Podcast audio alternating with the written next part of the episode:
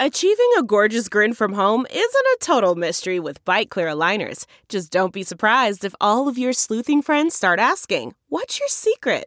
Begin by ordering your at home impression kit today for only $14.95. Byte Clear aligners are doctor directed and delivered to your door. Treatment costs thousands less than braces. Plus, they offer flexible financing, accept eligible insurance, and you can pay with your HSA FSA. Get 80% off your impression kit when you use code WONDERY at Byte.com. That's B-Y-T-E dot com. Start your confidence journey today with Byte. I just scared the shit out of the new little rescue. Oh, Aw, pop, pop, welcome to podcasting with pups. podcasting. yep. You don't have to run. She's on my lap. She wanted to be up here podcasting. And then we did our one, two, three clap, and she's now traumatized for life.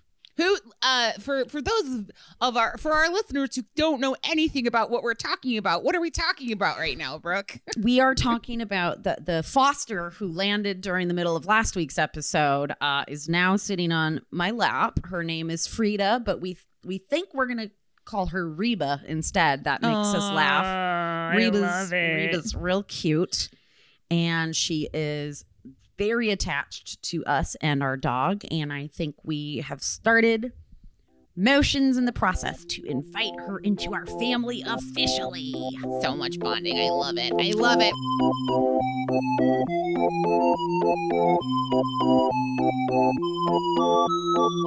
Well,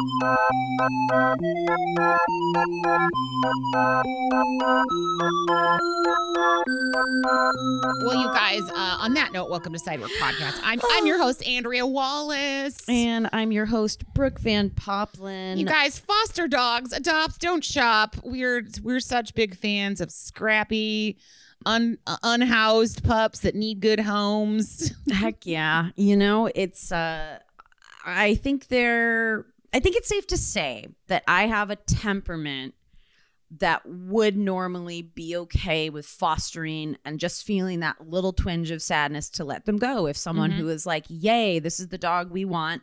We put in our papers. We're coming to get them." This one is just like I'm like I I would be a pile of tears if someone came to get her. So I I I think that says something. I love it. I can't wait to meet her. Oh, you're gonna die. She's so Um, awesome. Um, it was Sean's birthday uh yesterday. Too happy belated to my boyfriend, and we got a reservation at Agnes. Oh, very nice. Yeah, Did you get did you get the chicken liver mousse uh cornbread situation? So our our charcuterie board um came with a duck mousse, so we opted Mm. out of two mousses in one night. I mean, come on. Mm. What am I, a Mm, I'm- fucking Edwardian king? what are you, an 80s uh, hairdo? they used a lot of mousse in the 80s, you guys, if you Oh, are not pretty- up pretty to good. speed. Thank you. Pretty good, Andrea. Uh, oh, well, that's great. I we still haven't gone. I'm I'm excited to go. So aces, thumbs ups. I really liked it. I again, it's one of those situations where probably the more people at the table, the better. Even those though those are not like my favorite dining experience. Sure, sure. I think four. I think four to six is solid if you want to share. Yes. and it's not like. You know what I mean? I feel like when you're not that I don't love going out to like a group of fucking for like 12 fucking ladies, which we like did. I don't even remember when that was like the night the you and I got super tanked, but like it's good, but it's also just like this is crazy, you know. it's Um, it's a i'm trying to formulate my feelings uh, like like i'm well i get bummed too because i'm like okay like when it's just two of us for dinner like why why are we in the world if we can't put a plate of food together why is Mhm. it a fucking $60 ribeye with nothing on it and then the Mm.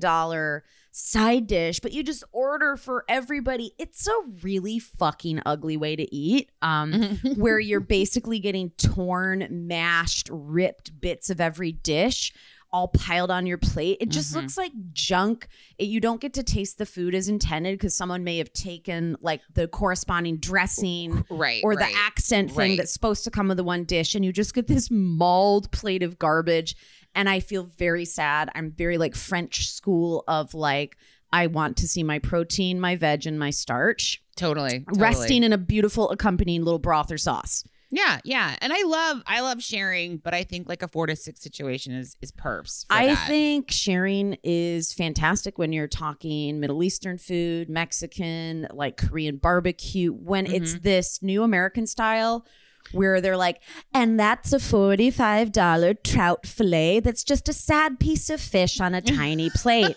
It's it makes me mad. It makes me mad and I've been seeing it a lot lately. I'm not going to Well, name names of some other places, but yeah.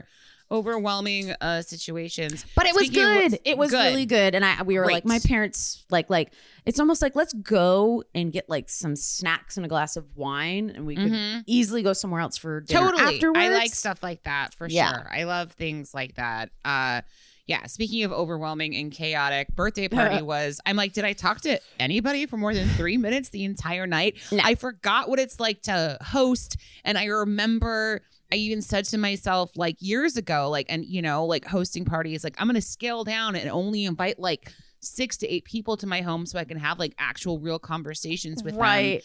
and not just be a fucking like like running around like refilling ice buckets and like getting everybody their first drink and then like being pulled this way and that way. Like I I I like had to text people and be like hey I'm sorry I talked to you for five minutes. Did you have fun? Everybody like everybody had a great time There you was know there was such an air of, you know, and and disclaimer there was a little bit of, you know, sad birthday girl that we did not erupt into dance. I get it, Andrea. yeah it's fine it's fine but it's fine. it, it's also I f- I for one can say I was really enjoying catching up with friends and just being in everyone's presence. And I'm so happy that I was able to facilitate Yeah. that. And when everybody else left, I think I was just kind of like, oh man, where are you guys going? And then Brian Lucas was like, we're going to fucking dance. I don't care if everybody's gone. And like he and I danced for like an hour. And then like somehow both just passed out on the couch, like did not even realizing it. You know, those nights where you're like, you wake up and you're like, wait, we both just passed out? That's- like, not even. Um, so That's perfect and cute. anyways, And- but Remember how we promised we were going to take photos of the drink you made and each I did other. take we one. Oh, you I did. did take one photo. Okay. I have to search it out. But the punch, I think, was a hit. It went over very, very well. This was the lo-fi aperitif punch, you guys. Dodoy. What other kind of punch would we be talking about right now? Um, with strawberry brandy and Aperol, and then fresh lime juice and simple syrup. Ooh, which in a pinch, I was like, I can't choose all these limes. Um, I just used a simply limeade actually, and it was it worked out. It worked out very well. I With did. the the highlight of the of the punch was the gentian amaro. Yes. Yes, that would be the Amaro. That was definitely give the sh- the shiner. That was the shiner of the drink. Um, but yeah, I, you know, I'll even I'm gonna repost that recipe with along with a, a photo of of the drink I made. Um, so you guys can check it out. Nice. All right, should we jump into some headlines? yeah, you take the lead on this, and you know I read the whole article, and it's crazy, Dude, it's fucking crazy. Okay, so I caught wind of this a couple, no, last week, last week. So a max exodus happened in Applebee's uh, outside of Kansas City after an executive. So Applebee's are franchised. So this executive like oversaw like 11 Applebee's in the Kansas City area. He sends this fucking scathing email out basically saying that because inflation is happening and gas prices are prices are rising that like they then have the upper hand to lower the wages hourly wages of employees like for new hires well, and this was not an email to no this was The- a this was leaked- like- this was exactly, a a leaked, leaked. email This got out, sure yeah. this yeah this shit got out so this vice article specifically focuses on one um applebee's and talks about this guy Jake Holcombs. He's a shift manager at the Applebee's in Lawrence, Kansas, which is a college town outside of Kansas City. Um, and he he was there basically, and like someone was like, "Oh, this guy's Wayne." Pancrance is the guy's name, by the way. That's the executive who Is- like shat, it- shat first- the bed. Can we say like like we write scripts and this is like a villain name, like an annoying Applebee's corporate franchise boss name that we would dream up, and this is his real name, Wayne Pan- Wayne Pankratz. Wayne Pancrance. So last Monday, Jake's uh, um, coworker came in to eat with a friend and said, "Hey, have you seen the email?" So then, basically, he reads the email, is so fucking pissed off. You know, and then uh, at the same time, Wayne Krantz is saying most of our employee base and potential uh, employee base live paycheck to paycheck. Any increase in gra- gas prices cuts into their disposable income as inflation continues to climb and gas prices climb con- and continue to go up. That means more hours employees will need to maintain their current level. The labor market is about to turn in our favor, is what he says. What a piece of shit. So Jake reads the note and he fucking quits on the spot. So before he left, though, he printed about two dozen stacks of the email, showed them to his coworkers, put them up all over the store, on the tables, on bar tops, on the host stand, the doors, and even the computer terminals. And he gave everybody in the restaurant their food for free that day. Yeah. Yeah, yeah, yeah. So in a week since that email was sent, tons of people at this restaurant have quit four to six managers and at least 10 other workers either quit on the spot or handed in their notices. Um, and people are fucking pissed off. So applebee's as a corporation has very much separated themselves from pan krantz and he is a terminated obviously. Ooh. It's so um I mean with everything that we thought we'd learned, right? Mhm, Over the mhm. last 2 years someone's takeaway actually being like these damn restaurant workers and their high status upper hand behavior that really only really came into play in terms of having more choice of where to work. They didn't necessarily get to, you know, eh, we saw a lot of memes, a lot of funny videos that even like our friend Drew Talbert made or whatever, you know, walking in, bitch slapping a hiring manager, being like, I won't wear the uniform. You're starting me at $30 an hour and fuck you. I, that's how it felt. That's not how it ended up. But to Yeah. feel like you suddenly have some right to turn around and then shit right back on the least protected, least Mhm. paid workers uh, in our society, especially after maybe some of us are just starting to get a foothold on our finances Dude. after a two year pandemic. and let's not fucking assume things are better There, yeah, restaurants are still fully understaffed at the Yeah. moment.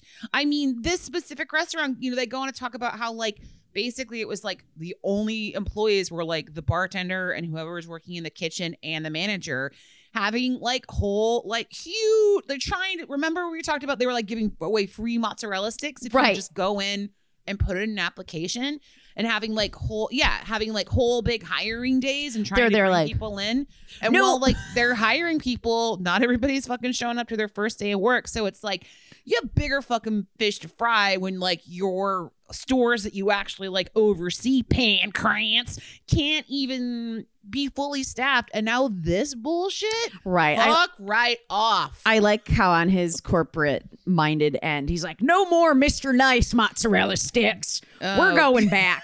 We're going back in time. Get in line, fuckers. I fucking hate these back go back in time fuckwads. I can't We're not going back. handle it. We're not going back. They want. This is what the. no. Anyway, more hot Applebee's goss, you guys. But we can't. We can't stay away from it. there's a there's a pretty outraged community following this email and story on Reddit. Uh, I think the Reddit subgroup is anti-work, so if you want to go check it out there, this got posted within the last few days and is generating, you know, just a, a lot of I think really important outrage and dialogue over and hopefully maybe exposing more local franchise businesses where the owners are getting greedy again which is again we're now it's like not even a pandemic we're at war on top of that too how fucking dare you man Yeah, it's a whole lot. It's a lot, Pan Krantz. i just had to voice i d- turned in an audition uh for i guess that movie sausage party that was with seth rogen what are they making another one? it's now uh, of course because that no one remembers that as a movie it's now a series but i Uh-huh. did uh, i was auditioning for several types of food um, which was really fun but yelling very human things like pancreas but uh, like as a, as a can of beans it was a real mind fuck that's what i was doing all morning I love it. I love it. I love it. Maybe i'll get it Mm. Wow. asshole. Well, and this is just another wild headline. West Hollywood, Los Angeles. Heads up. Yes, it's hyper local. But I think there's a learning lesson to this in general. Ooh, baby. The headline A food handler at West Hollywood business tests positive for hepatitis A. Rat rose. That's the. That's not the good one. I mean, none of them are good, but this one's like this is This- the this is the very contagious one. Yeah, like oh. oh, without parts being mashed together, right? Oh, yep, exactly. It's the BA2 of the heps. And uh even worse, I don't know. I mean, because it, it's it's a juice bar, so you know those hands are touching every single container of fruit going into the blender, touching your whey protein, all that stuff. And basically, Sun Life Organics juice bar had to notify the public, anyone who'd gone in there for a beverage between March 14th to 17th, got a notice that they need to go vac- get vaccinated for Hep A. wow. Um, I mean, if you've had the shot before, you don't need to get it again. If you've had a prior infection, you're good because that's how our immune system works. But basically, uh, anyone. If you went and ate at a business, I feel like this has happened to me. I've gotten a hep hand before. The symptoms you will experience include fever, fatigue, nausea, vomiting, abdominal pain, dark colored urine, urine or jaundice, which, as we know, is a yellowing of the skin or eyes. Mhm, And I've mhm, 100% been, been given like a fucking hep burrito here in Los Angeles. Ooh, I like I like use like hep hand. I was like, what is that? Huh? Ugh, I don't like this. I don't like this at all. We But should li- all just go get shots immediately. Seriously, but likewise, I do think it is your duty. It is the right thing to do if you find out that you've got some sort of wild communicable disease. And this is not, this is like stuff that we've learned beyond just the times of, you know, full disclosure of COVID. Is like, if you got something that is so transmissible like that too, you got to report it, even if it's a giant headache. Ugh, ugh. I feel like all of us should just like add servers or like people that work in the service industry in the community, like shouldn't just like shouldn't someone just show up like it's a flu shot and give everybody Hep A shots? I, like, I feel like we're we should be like rescue dogs where we get fully vetted. You know, they Yeah. deworm they deworm us. they give Yeah. us our vaccinations and Yeah. yeah. And make then sure everybody's like mm. trained to do the OD kit. You know what I mean? Like these are all the things that have to be done. I'm serious, Ooh. man. Ugh, who knows what we're out there Yeah. getting into after hours? You should Ugh. you should give us all of our shots. Get your shots, everybody. And that being said, let's get into some very hepatitis riddled server Submitted. stories. Oh boy, oh boy.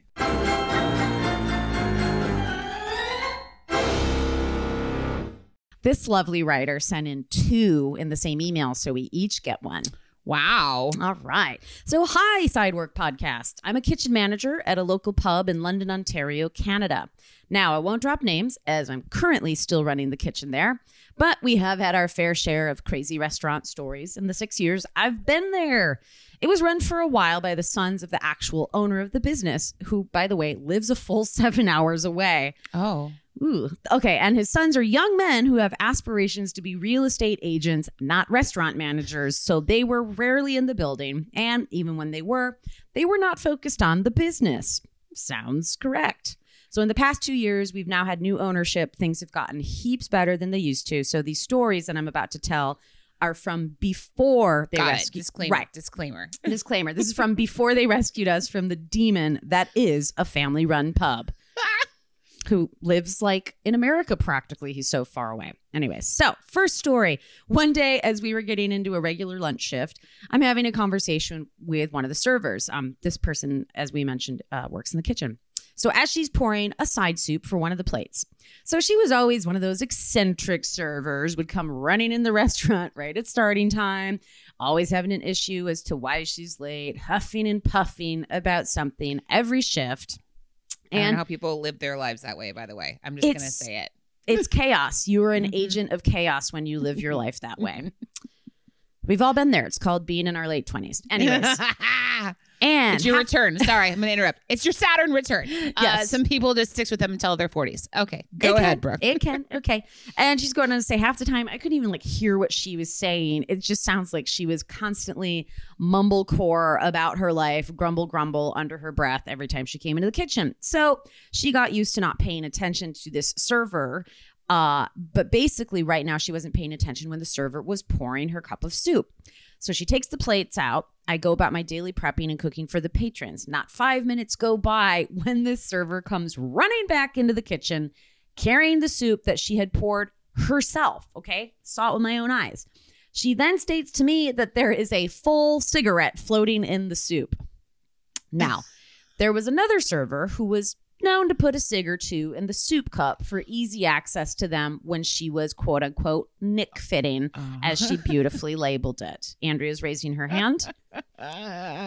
My synapses are firing at the moment. So you got it. This this may have been a little squirrely hideaway spot, which is very not smart. Anyways, the server then tried to feign innocence and blame me for not noticing a full cigarette was in the soup well. First of all, I had made the soup in a different area of the kitchen, okay? And obviously, I'm not going to include tobacco as an ingredient to chicken noodle soup. Secondly, it's the server's responsibility in our establishment to pour and serve their own soups. So once it's made, I got nothing to do with it until I'm breaking the kitchen down to close. She must have grabbed a soup bowl with a cigarette in it, didn't notice, and poured the soup over it. Then the cigarette floated to the top at the fucking table in front of the customer. so we comped the gentleman's food and gave a beer on the house, but it was a very embarrassing to see. I was appalled that she had the audacity to outright blame the kitchen manager for a cigarette in the soup, as I've always paid close attention to what I'm doing. She took absolutely no responsibility for the incident and probably still blames me when people ask her about it. She no longer works with us, but she does still work as a server, and I pray to Satan she pays more attention. uh, okay. First of all, the person who puts their cigarettes in the soup cup is an asshole and shouldn't be doing that anyway because we've talked many times about how soup bowls and cups are coveted items. There's never enough of them. And like, is it near the soup station? Also, this lady obviously is a scatterbrained dum dum who Right. probably blames everybody for everything. So, yeah. 100%. You know, but then also, like what we were just talking about, the hep hand. Anything that goes into your mouth, please don't put it ah. in a container where then food goes out to the public. I know that there are a lot of slip ups and gross things that naturally just occur in a kitchen, but that one is like top of the list no no. Yeah, dude, that one's a big fucking no no. And like, seriously, I, I'm sorry you got blamed, but like, this is just the what fucking scatterbrain dum dum servers do to everybody all the time. At Like, least it wasn't like a half smoked cig. That would be so I much know! nastier. Oh, I know. Or like tobacco chew. Someone was like spitting into like a bowl and just leaving there, which you know is fucking real. You know there's people that do that. You know I what? guarantee. I am now kind of like on the list of things that would come floating to the surface of my cup of soup. I'm like, you know what? That's not so bad because you just said tobacco chew. I did. I did. I did. Gross, Oh. gross. Ugh. Mind if I uh, bum a cigarette? Okay, let's do the next story. Okay, story number two. All right, it was a beautiful afternoon, and we had just finished up a busy lunch on a Saturday. Uh, now I'm running about and stocking the lines and putting away orders between lunch and dinner, and I'm not close to the dining room. So all of a sudden, I hear a crash, and I think someone maybe dropped a tray or just simply slipped and fell. So I make my way into the dining room only to see that it was not in fact a tray, but a large wall mirror that had been hanging above a mantle. Now, this mirror's like four to five feet tall and three feet wide. So it's a big fucking mirror. And it fell from about four feet off the ground onto an old lady. Buck. Luckily, it only grazed her and she was not overly affected by it. Um, it also didn't break, thank God. So she was so kind despite the situation. We comped the entire table. So much comping happening with food in this place. Jesus, and got her information so we could check in with her in case she started to feel a concussion or any symptoms.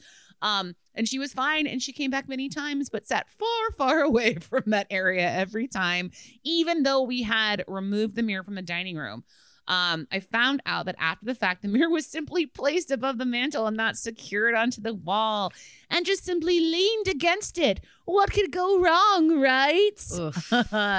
um, I have many more silly stories of ladies falling down draft doors, young staff sleeping in booths after staff parties, to slipping in icy parking lots in front of a full patio of patrons. Wait, oh, it must be COVID. I'm like, why is it? Why are people outside on the patio when it's icy? Um, fires catching on fire in the middle of service, but I'll save those for another day. Over the past two years with COVID, we've done takeout, exclusive outdoor service. There we go, Andrea. Duh. Masked up and uh, vaccine passported. And although it's been tough, it's been incredible. I feel lucky um, that we're one of the only few places that have been flourishing during the pandemic. We have changed so many things here, and I'm so grateful and happy to feel proud of the food and drink being pumped out of our little family pub. I hope that life's treating you well, and I hope to see Lo-Fi coming to Canada soon. Godspeed and good tips, your friend, your friendly stoner kitchen bitch. Um, that's great. That's great. I just also so I do love this story, and I'm I'm also like Andrea, it's Canada. Of course, they're just outside in the snow, living their best Canadian lives 24 7, pandemic or no. Yeah, love- for sure. I know. I think I was like, I just, it just took me a minute because I live in fucking LA now and I'm a precious little bee when it comes to weather. Like, it was fully raining the other day, which was great. Like, rained all day long and was Mhm. chilly, and the visibility on the roads was shit. It was total shit. And I was like, I'm totally still know how to drive in weather like that. And I was like, oh, this is bad. But then I was like, wait, I fucking lived. I lived in the Midwest for so long, and this is just how it is Yep. all the time. Arctic Arctic tundra life skills are what you are given. Yeah. And they, they don't go away. You learn. They do not go. They don't go away. Um, well, great set of stories, you guys, and, and way to get some awesome Canadian stories. Our neighbors up north. Um, any stories that you know are have inspired you from these stories that you guys want to send to us? You know we're here for it. Any confessions? Oh, I we, I'm loving the confessions. Keep those coming, short and sweet. We'll read them, we'll take them, but uh, send them to us, sideworkpod at gmail.com. The comfort of your favorite seat is now your comfy car selling command center thanks to Carvana. It doesn't get any better than this. Your favorite seat's the best spot in the house. Make it even better by entering your license plate or VIN and getting a real offer in minutes. There really is no place like home. And speaking of home, Carvana will pick up your car from yours after you finalize your offer. Visit Carvana.com or download the app and sell your car from your comfy place. Delve into the shadows of the mind with Sleeping Dogs, a gripping murder mystery starring Academy Award winner Russell Crowe. Now available on digital. Crowe portrays an ex homicide detective unraveling a brutal murder he can't recall. Uncovering secrets from his past, he learns a chilling truth. It's best to let sleeping dogs lie. Visit sleepingdogsmovie.com slash Wondery to watch Sleeping Dogs, now on digital. That's sleepingdogsmovie.com slash Wondery. This is very exciting. I was going to say it's so fun when you get to see a bartender that you enjoy seeing at night during the day. Yes, yes, that's a I rare know. occurrence. Yeah, I So try not please, to everyone- during the day. I know. Welcome, welcome, welcome, welcome, welcome to the show, Molly Bame, everybody. Thank Our you. famed. She's just, you know, she's golly Miss Molly. She's our friend Molly, just Malls. Malls at the Fable. Mhm, Yep, mhm. yep, She's like No. she's like a Cher or a Prince. She just can go by Molly, yeah, and everyone knows. yeah, the, yep. You could do that if you wanted to. Just don't, just don't tell me your dog's name is Molly as well, because I do get that a lot. Oh, I know. I don't know how I'm supposed to react to that. Look, I know. We're all like, Hello. we all really have dogs in laps. Brooke, Brooke did her have her her new foster, maybe newly adopted doggy in her lap earlier, but And, and there's there's my other girl moping in Uh. a depressive state in the background. So don't worry, it's great. Everyone brought their dogs. Uh huh. Thanks. That's amazing. Um, so yeah, we wanted to invite you to Sidework Podcast because we're a big fan of hanging out with you when you're bartending and doing your thing. Um, so we kind of basically start off with every guest just asking about your background. How and when did you get into the service industry? Um, I got into the service industry. I started when I was in high school. I would say maybe my my senior year. Um, I okay. So my very first service industry job was at a Wendy's outside of the city that I grew up in in Michigan, and to this day, I will. I completely 100% attest to the fact that it was my favorite Uh, it's been my favorite job ever since. I mean, I've been doing this for a really long time, but it was, I don't know if it was because I was still a kid then or what, but it was way sure. fun. To this day, I just have nothing but great memories. And um, it was hilarious. It was hilarious and it was awesome. And I just wish every job could be just as fun and accepting, even though it's very corporate. Um, but yes, it's And and then you have access to a frosty machine anytime you want, right? We can just right, exactly. the number of things that I ate there, and you know, and didn't like go home with diabetes. It's crazy. It's crazy. I mean, I Um, would- right. But I, I uh, am- it was my favorite job. I was going to say, I'm like, let me interject that I don't disagree that this, like, so I always felt like in high school specifically, too, with all of our options of where we would get like our quick school lunch break, it Yeah. was a classy affair to go eat in the dining room of Uh-huh. Wendy's. Yeah. Because they tried a little bit harder. It was carpeted. there were brass railings, maybe some fake plants. Mhm, Um, if mhm. you were uh, a newly nervous about your weight, young teenage Yeah. lady, you could be like, "I'm just having a plain, Yeah. uh, a plain baked potato." Dude, fucking For baked lunch potato today, bar. Baked or- potato bar at Wendy's. Hello. to this day, guys. uh, I always pull up a Chili's all the way. Uh, oh, a chili, I should say. Uh, yeah, Yes, like I, it's. It was just yeah. I mean, it wasn't. I don't know what Wendy's you went to, which one you went to, because ours wasn't that classy. Um, but maybe that's why I loved it so much. You know, like um, just I don't know, getting along. Like all, all of the all of the kids that um, I didn't even go to school with these kids, but we're all around the same age, and we all kind of had similar backgrounds. I mean, we were all at Wendy's. We all were at a high school job at Wendy's. Like that's about all you. I love that. common. Yeah. So my um, friend, my my friend Brooke worked at a Wendy's, and you can confirm whether this is true or not. yeah. because I think this sounds a little delicious. She said though, like on the grill, that when you would scrape it at the end of the day, as we now call like pan fond or gristle or leftover beef, a lot of that would get scraped and collected and go Yeah. into the chili. True I, or false? You know what? I may have blocked Can't. that out of my memory, or I mean, I don't know. It could be at the same time. It sounds. It could very well be tasty.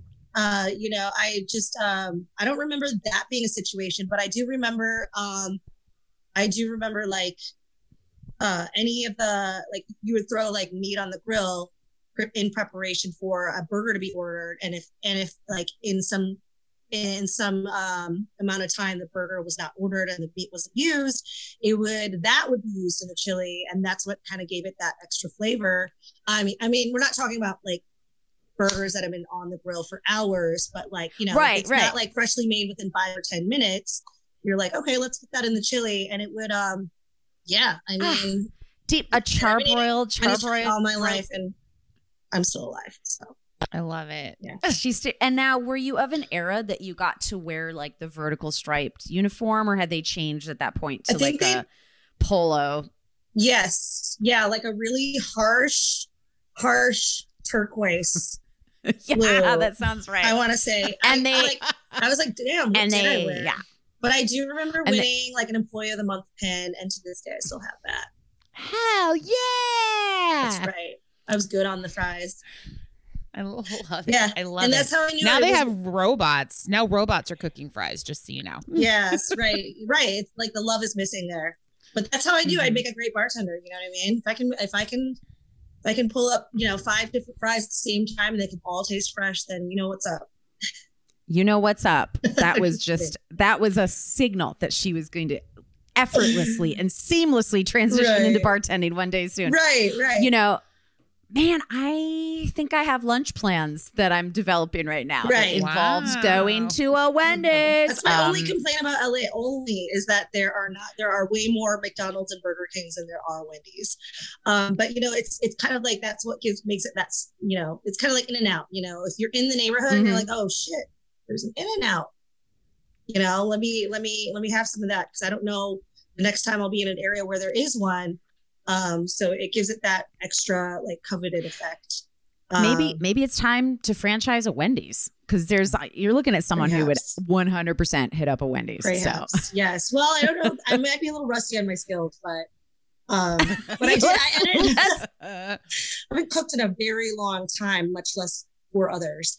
But um, yeah, about two years after my my my Wendy's stint, um, I started working at a another chain restaurant, uh, California Pizza Kitchen, downtown um, Ann Arbor, Michigan, and I I was gonna off- say that's where I started my bartending service, and yeah, that was I was gonna say you got the seven three four area Mhm, code that's seven three four right. represent. right. Yeah, Ann so I'm assuming Michigan. this was like prior to them being called like CPK. This was back in the day when California Pizza Kitchen was like a classy fucking affair in Right, Ann Arbor. I would assume.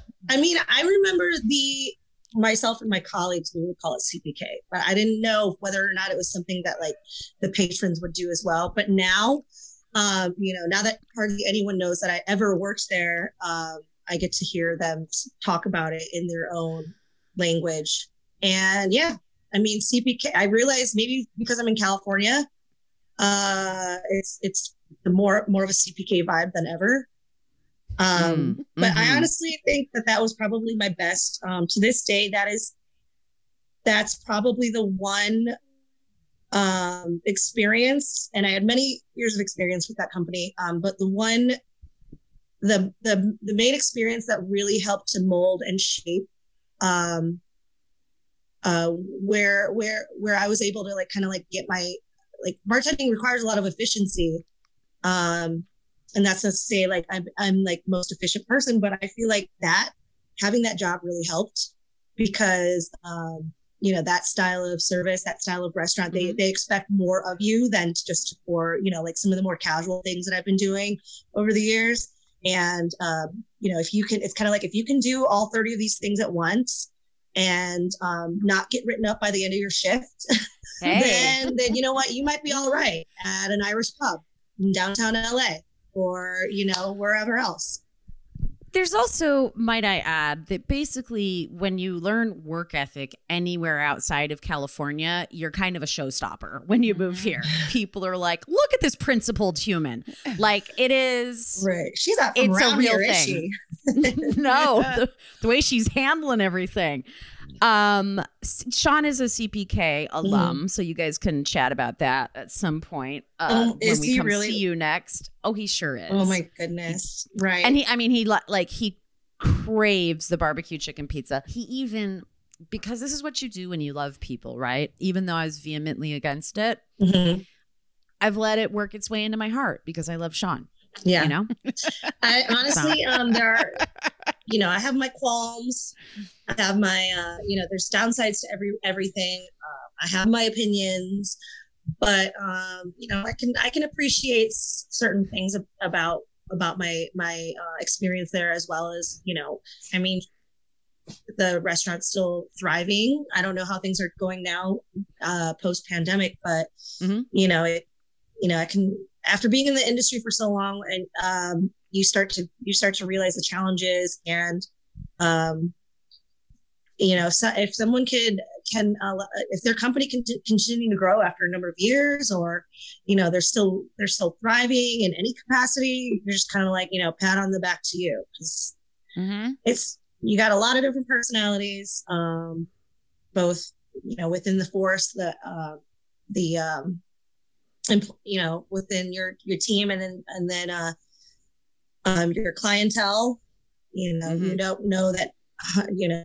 it's it's hard to it's hard to tell what's going to work and what's not i would say yes I feel like you talking about this, it like it's really translating to like you as an individual too, as a bartender, because now you've it's almost like you've become your own business because you do hop from place to place and you learned, you know, all these skills specifically working at California Pizza Kitchen, like you said. but I think this segues really nicely into us talking about regulars yeah and you saying like you work with all different kinds of people and what is that if not regulars, you know? Yeah. Like they're all very different.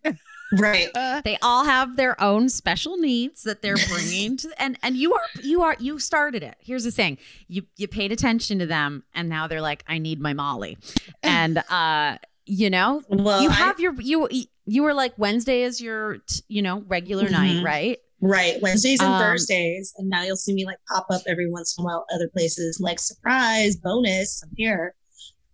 Just kidding. How did you like? Have you been building that since you basically were trying to carve out a place for yourself in Los Angeles, how did that how did you get a foothold with that? I mean, other than just being lovable. The minute I met you, I Yeah. was like, "Oh, she doesn't fuck around. I love her and I want to please her." I so think that we met you like maybe on I, I was it your first night at the Fable, and then like, we had Yeah. Oh, been back, like Oh, yeah. we just Right. hadn't been We- out, and then like you popped up, and we were all like, "Hi!" You were like, you know, whoa, was- what's happening? We've got a we've got a female presence alert. yeah, Right. Yeah. Because up until I joined uh, last April, when we were finally able to serve people in person again, it was just, you know, it was just Tanner and Sam and Tom holding it down. And, you know, they were, they were doing, they were doing everything it took to keep it, keep it going. And then finally we, we were able to um, open the doors to real live people. Uh, we were able to serve inside still, but um, I don't know. I think from the, I don't know, it's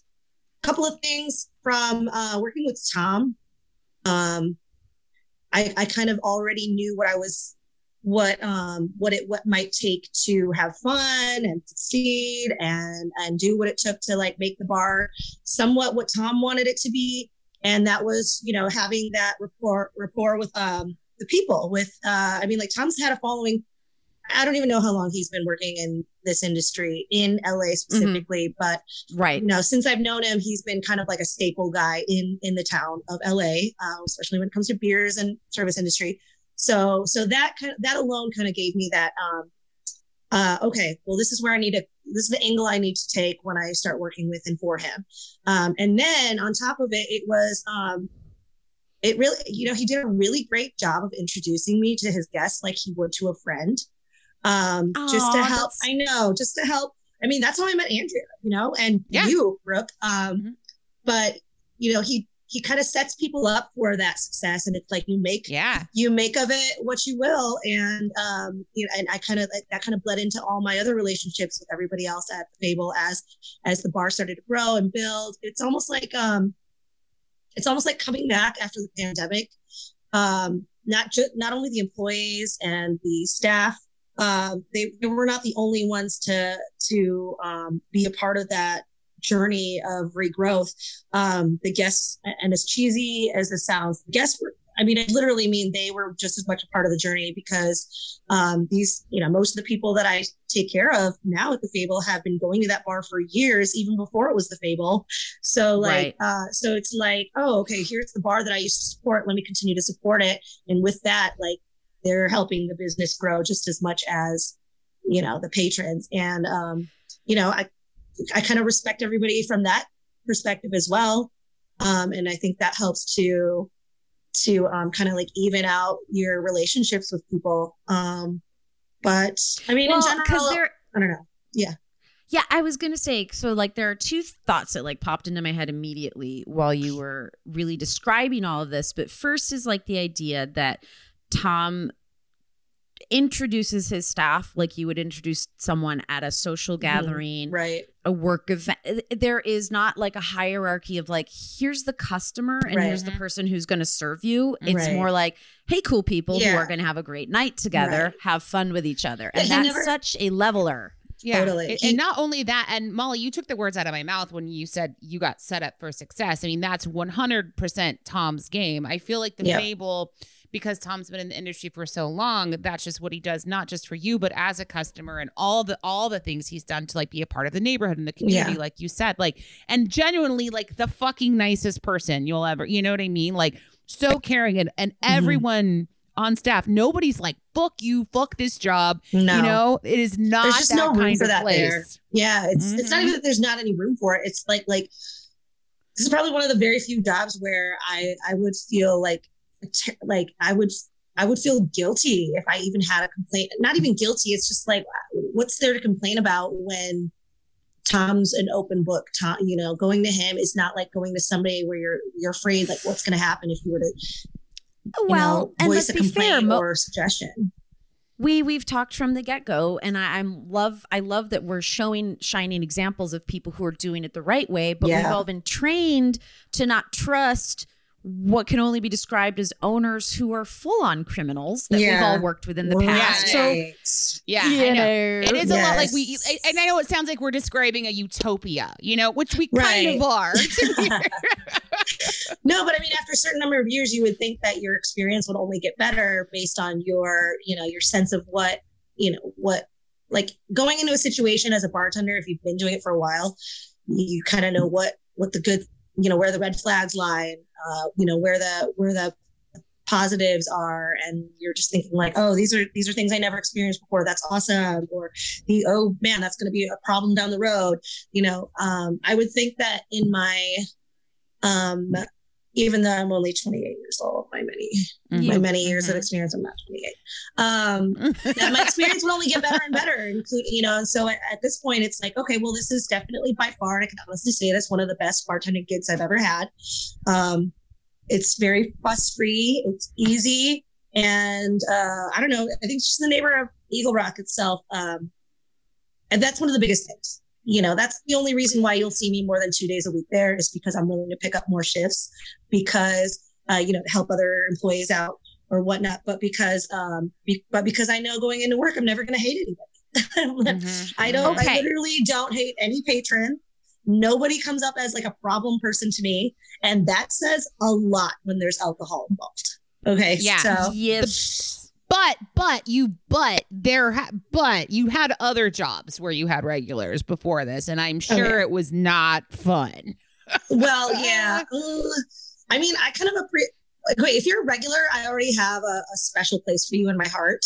So, like, you would have to really do something really. It, I mean, and I know that I'm I may be a little bit unique in this, but I think it's also because I spent a lot of time bartending in Chicago, where I was, Yeah. you know, breaking up fights, uh, kicking people out, uh, you know, letting people know they're being racist, uh, cleaning up people's blood. You know, from there, this this is gold, and so you kind of have to like there are patrons that could poop on the floor and I would still be happy to see them again the next day. So I don't know if I'm really the one to like go, you know, to like base my no, no, no, no. thresh my threshold's like unusually, and I don't know if it's because I feel um empathetic because we've all been there. Not that I've ever pooped Yeah. on a bar floor, but you know, like I, I like to think that I have tolerance. I mean, people go to bars to have a good time, but also, you know, not a not a hundred percent of people are at their hundred percent when they walk into a bar, you know? So I don't know. I just kind of like expect not expect the worst, but um, but I also like try to be understanding. Um, also because like it would it's in my best interest. Like uh, you know, you go in there with an attitude of these people are gonna be really, you know, you know, get ready, here comes the fight. It's like that sounds miserable. That just sounds like I know. really terrible. Yeah, like why are you reporting into. to work at a job like that if it's Where the like worst? If it's Yeah, just yeah. But you know, there's a lot that goes into that, and like the vibe, the owners, all the bullshit, the shitty Yeah. customers that come in, and people just decide to stay. It's a Yeah. weird, fucked up, abusive relationship Yeah. sometimes that I think bartenders and even regulars can get themselves into. You know, I think a lot of sometimes regulars just love the abuse. They're just like, "Is this bartender going to treat me like shit again? Wow, I'm you know, I never coming even thought of that, but it's true. It's like it gives them like some type of structure that they're missing in their everyday lives, or you know, if we really want to get deep with it. But it's true. I mean, you're right. It's um like going into a bar is a very unique situation because it does give you an interaction that you you know for some people it's just like oh i'm missing this interaction outside of outside of this place it gives you a unique experience that no other service industry um uh like uh, like many other pockets of the industry cannot provide um Right. Well, because you are allowed to sit for hours. And, Mhm. you know, like, I- especially if you're not terribly slammed, you might be able to have like a conversation where, like, outside of the bar, maybe, uh, you know, no one wants to talk to you for whatever reason. And it's Right. like there's, it's like a port in the storm for some people. yeah Other people just, you know, and for me, working with you briefly on Monday nights, like that's the thing is I recognize too, which was kind of circling back to what you said, is that it's a bar that's been in the neighborhood for a long time. And you guys didn't come in looking to rearrange it. You looked in coming into it like you were inheriting people who were Mhm. hoping you would give them Mm, the yeah, same, if not a better experience a thousand um, percent and that is and that's so funny because you're like this bar came with regulars who are probably going to be like that's not how things go around Yeah. here and Yeah. sort of like riding the fine line of being like don't worry we got you worst case scenario we're just going to do an even better job but remain Yeah. really chill friendly Right. and uh but yeah man i met some of the monday night uh karaoke like bar regulars plus karaoke too i was Mhm. just like man there's like joe there's the guy who i met who i still see there who was unfortunately his brother was sick you know and passed away Mhm. Yep. Dave, yep. you know, Dave was there last week when we were there. We're like, oh, Mhm. it's Dave who loves to sing John Prine, right. you know? Yep. That's And- Dave. Yes. But even in that situation, right, where I feel like at bars where people don't care about customers or care about their regulars, what I saw was a lot of inclusiveness, a lot of cheering mm-hmm. for people who were clearly down on their luck Yeah. versus you're very de- you're you are supportive and you defend them and include them, which I think is a reason people love you. no, oh, well, I, I think that's yeah. I think that I've, whether regardless of whether or not that's unique to me, I've seen that work. Not even like not even like it's a tactic, but like uh now that you've verbalized it, it it has been a pattern of of um, whether or not a crowd is having a good time because at the end of the day like there's just that one thing they all have in common and they're all at a bar drinking alcohol together and more than likely people from all these different walks of life appreciate the fact that they're in a room with so many other people that um, they can actually, you know, have a laugh with. That um, I sound really British also. Have a laugh with. no, uh, have a laugh with. have a laugh you having a laugh? Yes, um, but when they're all together, like I don't know. Um, how many times have Dare- you been to like a basketball game and the entire crowd is cheering and you're like, I don't know who any of these people are, but the vibe just really carries. It's like the same thing at a bar Camaraderie, man. you know yeah, Yeah. And, and that's what i love about karaoke specifically at um, the fable i tell people that I, I almost advertise it because it's like i don't want people to miss out on feeling like a, a friggin' superstar like if you've ever want to feel Oh, yeah. famous go to the fable during karaoke um, because people will make you feel like they just bought tickets to a Beyonce concert. And Yeah. And you guys are doing live band karaoke now, which I have to come and Right. attend. Um, which is then you have fucking backup singers and people like playing like music behind you, which is great. Um, this is so, Wait, what? Where did you work can- in Chicago? I want to know where you clean blood up. Ooh, okay. Ooh, so I love telling the story, but it's a long one, so I'm not going to tell the story. But I, Okay. uh, I worked at a bar in Chicago in Wicker Park. Um, Okay. It's been like about ten years now, so I think the neighborhood's a lot nicer. Um, so that's a lot of fun. And, uh, but uh, but back then it was like you know it was kind of like the uh, Eagle Rock or not the Eagle Rock, uh, the Echo Park Yeah, yeah, of- yeah. of Chicago. But I worked on Milwaukee at a place called Standard Bar and Grill. Um, uh-huh. It was it was a sports bar. It was a sports bar, but um, you know, with like their whole gastro menu, two different floors. Um, I remember we had partnered up with the LSU alumni of Chicago uh, group, and so we were in uh, like a Louisiana type bar when we needed to be. Other than that, though, it's um, it was um, it was just like a whole lot of like know, like just sports loving hipsters, if there is even Yeah. such a thing. Well, I was gonna say, you know, I live in Chicago. Like we both lived in Chicago for. I lived there for 13 years, and so you and I were probably there at the same time. And I, Yeah. I, I, I see Wicker Park as being like, you know, quote unquote hipsterville. So I'm just like, and of course it's Chicago, so there's everybody loves sports, yeah, and there's going to be a sports bar. But I just feel like there'd be a lot of clashing yeah. attitudes in a You- place like that, considering you- the neighborhood. You would, you know what, you would think, and I think that's probably, you know what, that probably was the case, but it didn't feel as much there because it's like if you went to this, if you went to standard, you kind of knew what the standard was. Uh, I don't think people were exploring it because they wanted to know what kind of a place it was. I think they they just already knew this is, you know, especially the regulars. I know what to expect. I know who's going to be working there. I know what what sports are going to be on. I know out of the 36 TVs, there's going to be something I'm going to want to watch. And that just that may sound like overwhelming for somebody who's like, oh, I really want a nice drink. Um, but it, it I mean, and it was, it was like the one. Uh, if you've ever been to Chicago, you'll, you know, Lincoln Park is very Mhm. has its own vibe. Um, it was probably like the most Lincoln Park, Mhm. uh, Wrigleyville bar out of yeah, out of all the bars in Wicker Park. Um, but I honestly, I think it was it was cool because you did you get you get a little bit of a mix of people from everywhere um, that would go there on a regular basis, like whether or not they were like hipsters from the neighborhood, um, or maybe it was like the one haven where all the um, the non-hipster yuppies would actually feel comfortable in the heart of Wicker Park. You know, they were like, oh, Mhm, mhm. there's there's a place I can identify with. Um, but uh, we used to get athletes up in there. Uh, it was just like really, really, really interesting. Um, but the nights on the weekends would get crazy. And if you know, Chicago bars stay open till like three o'clock in the morning on Saturdays. Mhm. Um, Mhm. this had to have been one of those nights, but uh, we used to get party party bookings pretty consistently. And there was one in particular where um, also very common in Chicago, wearing flip flops in the dead of summer, which is normal, right? Not, but not when you go to a bar where everyone's running into each other and everyone's carrying glasses. Um, but people just, you know, everyone I flip flops in a metropolitan city, only in Chicago. Um, Mhm. so anyway, you know that mixed with with alcohol and people dropping glassware, um, you know, it, there was a murder scene. It felt like a murder scene at the end of the night.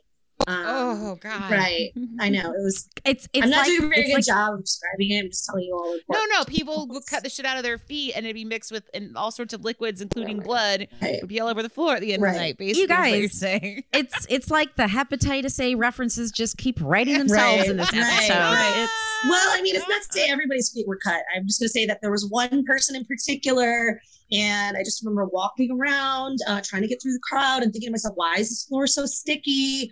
Who spilled what?" And I looked down and I realized, um, I am tracking someone's blood all over the floor. What? And you know, my we, you know, and I don't want to make it sound like I mean that that that's not it's like one one time in my many years of doing this that's ever happened. I don't want to make it sound like uh, that bar was a liability, but we and we definitely you know we made sure that she she got out of there right away safely, even so.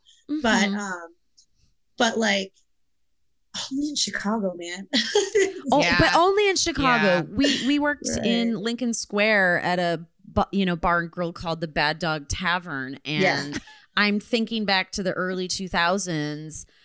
Our coworkers, 100 percent, they would wear flip flops to work, which I was like, behind the Yeah. bar, Mhm. working the floor. I get that it's out like, on the patio. I Right. hate that more than you can. I, I was. It was always closed toe for me, baby. I mean, I, I'll- am I'll just sorry. flip flop it up. But I mean, like only there, it's like, are you going to walk six blocks in shoes that are barely hanging onto your feet? You know, like people don't even do that Ev- here in LA, and you know, No. California is like, you know, beach city USA or uh, LA. I know, dude. Beach City. You know, you'll call the old Los Angeles Beach City, USA. I yeah. love I wonder if if you're they not from did. here.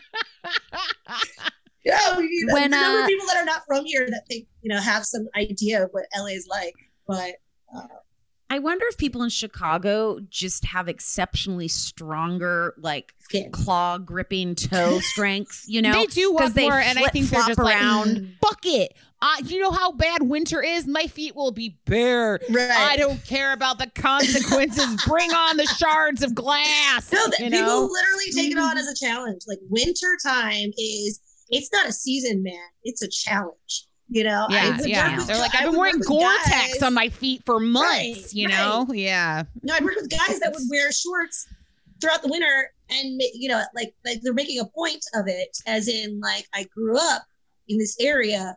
Why can't I wear shorts when it's negative twenty degrees out? Oh, that's my brother city. through and through. My brother will like now he, he lives in Omaha, but Yeah. it still is cold. He'll like wear shorts in the dead of winter. Yeah. He's just like, that's just how I roll, mom. Yeah, He doesn't talk like that, but you can imagine.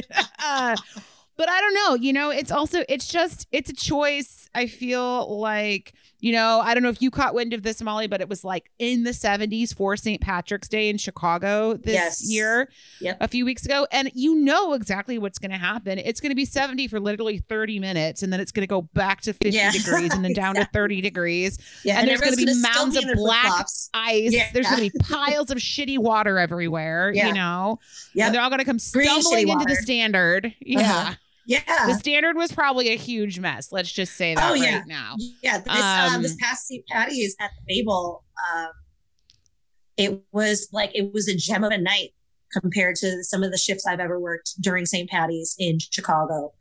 Um, yeah, like before I went, to, uh, before I came to LA, not that they mistreated me there, but I'll tell you, like the, the the difference is so vast that when I came to LA and started working in the service industry, and I was told I had to take a break, I I was like, what's a break? A break. Oh Wow. yeah, right. You know, I was like, oh, you mean take a like a breather, like a smoke break? No, no, you gotta clock out. Clock out, but I'm still, you know, like it just didn't make it took me like at least years. It took me at least a few years for me to finally get down the the structure of it all. And I get it it's Sure. to protect the um, you know, the the workforce. Um Mhm. and it's and it's you know great to have that in place, but I just remember thinking in Chicago when I tried to dr- take a break on one particular St. Patty's, um, it, like it had it come to a lull in the middle of the day before the next big wave of craziness. You're- And my You're like, I just want like- to shove this cold club sandwich in my face back here for yeah. you my know. boss was like, well, Mhm. "Don't you want to make money?" And I was like, "Okay." Yeah, but like just like that alone, and, and just how different it is now. I just um no wonder I think this place is just such a gem because maybe because I come from like a very different background, you know. Not Yeah. that it Well, or bad, not- I loved it still, but Yeah. Well, like maybe in addition to that idea of like you're losing money, time is money, but also the idea for me, I get anxious being like, yeah, but if I step away, I'm going to come back to chaos or being in the weeds. Like yeah, that Right. feeling of always that, needing yeah. to control the floor. Um, Totally. But I may think I, okay, sorry, go ahead. Oh no, I was gonna say that's just like where you have like this fast paced management and you go through it and like you said in the moment, like you it was it was great for you. You loved the job, you loved working there. I was listening to this like awesome um fresh air yesterday and they were talking about a guy who he has a book about sur- the history of surgery, right? Mm-hmm. and where we look as like um having to like amputate a leg before ether was around as like fucking barbaric. How could anybody and you know all these old like Right. uh, surgical patterns? But like he was like no but you have to you have to understand. But like in the time that was like that was the best service you're gonna get that was the that was that was fucking top notch right. They were using I metal, like- not wood.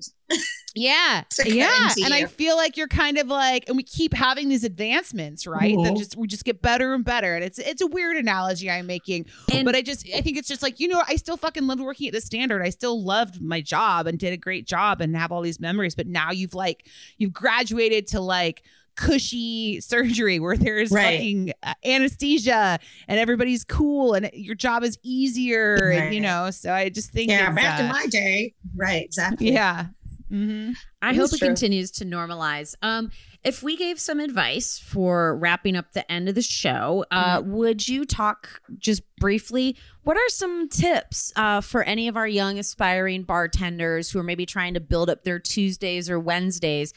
What are some tips for getting people who want to come see you in a non douchey way? Um, in a non-douchey way. Well, that's gonna be tough.